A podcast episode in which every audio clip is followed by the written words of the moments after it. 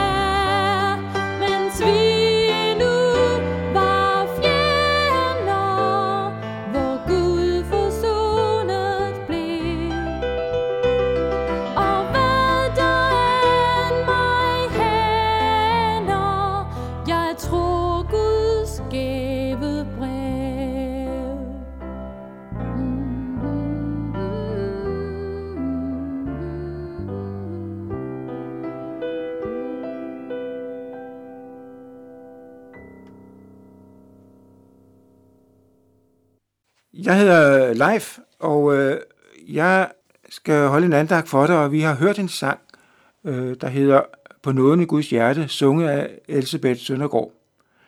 Og nu vil jeg gerne læse fra salme 1, øh, ordene Lykkelig den, som ikke vandrer efter ugudeliges råd, som ikke går på sønderes vej og ikke sidder blandt spotter, men har sin glæde ved Herrens lov og grunder på hans lov dag og nat.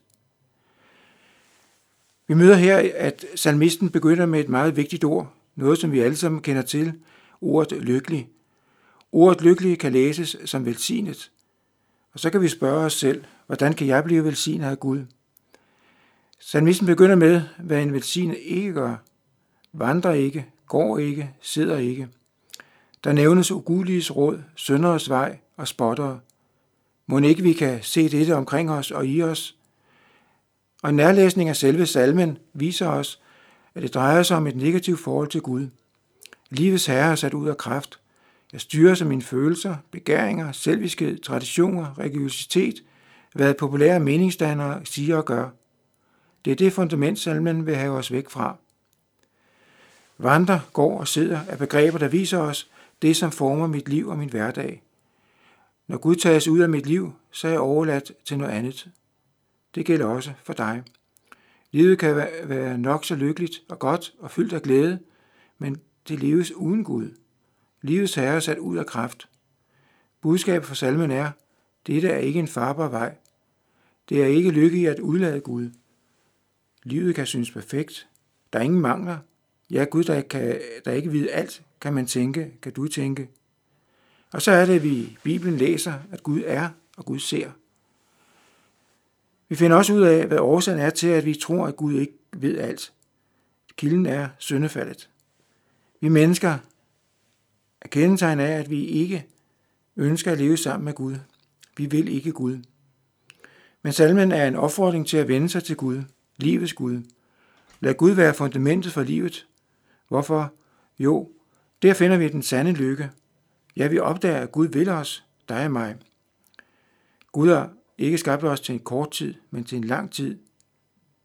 Det kan vi nok sige på den måde. Vi ved jo godt, at der er en slutdato på vores liv, men vi søger at glemme dette. Og derfor er der et utroligt budskab.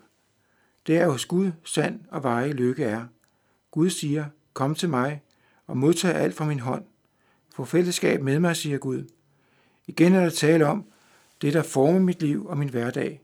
Nu er det Herren, der er i livet, og dermed ham, der former min hverdag.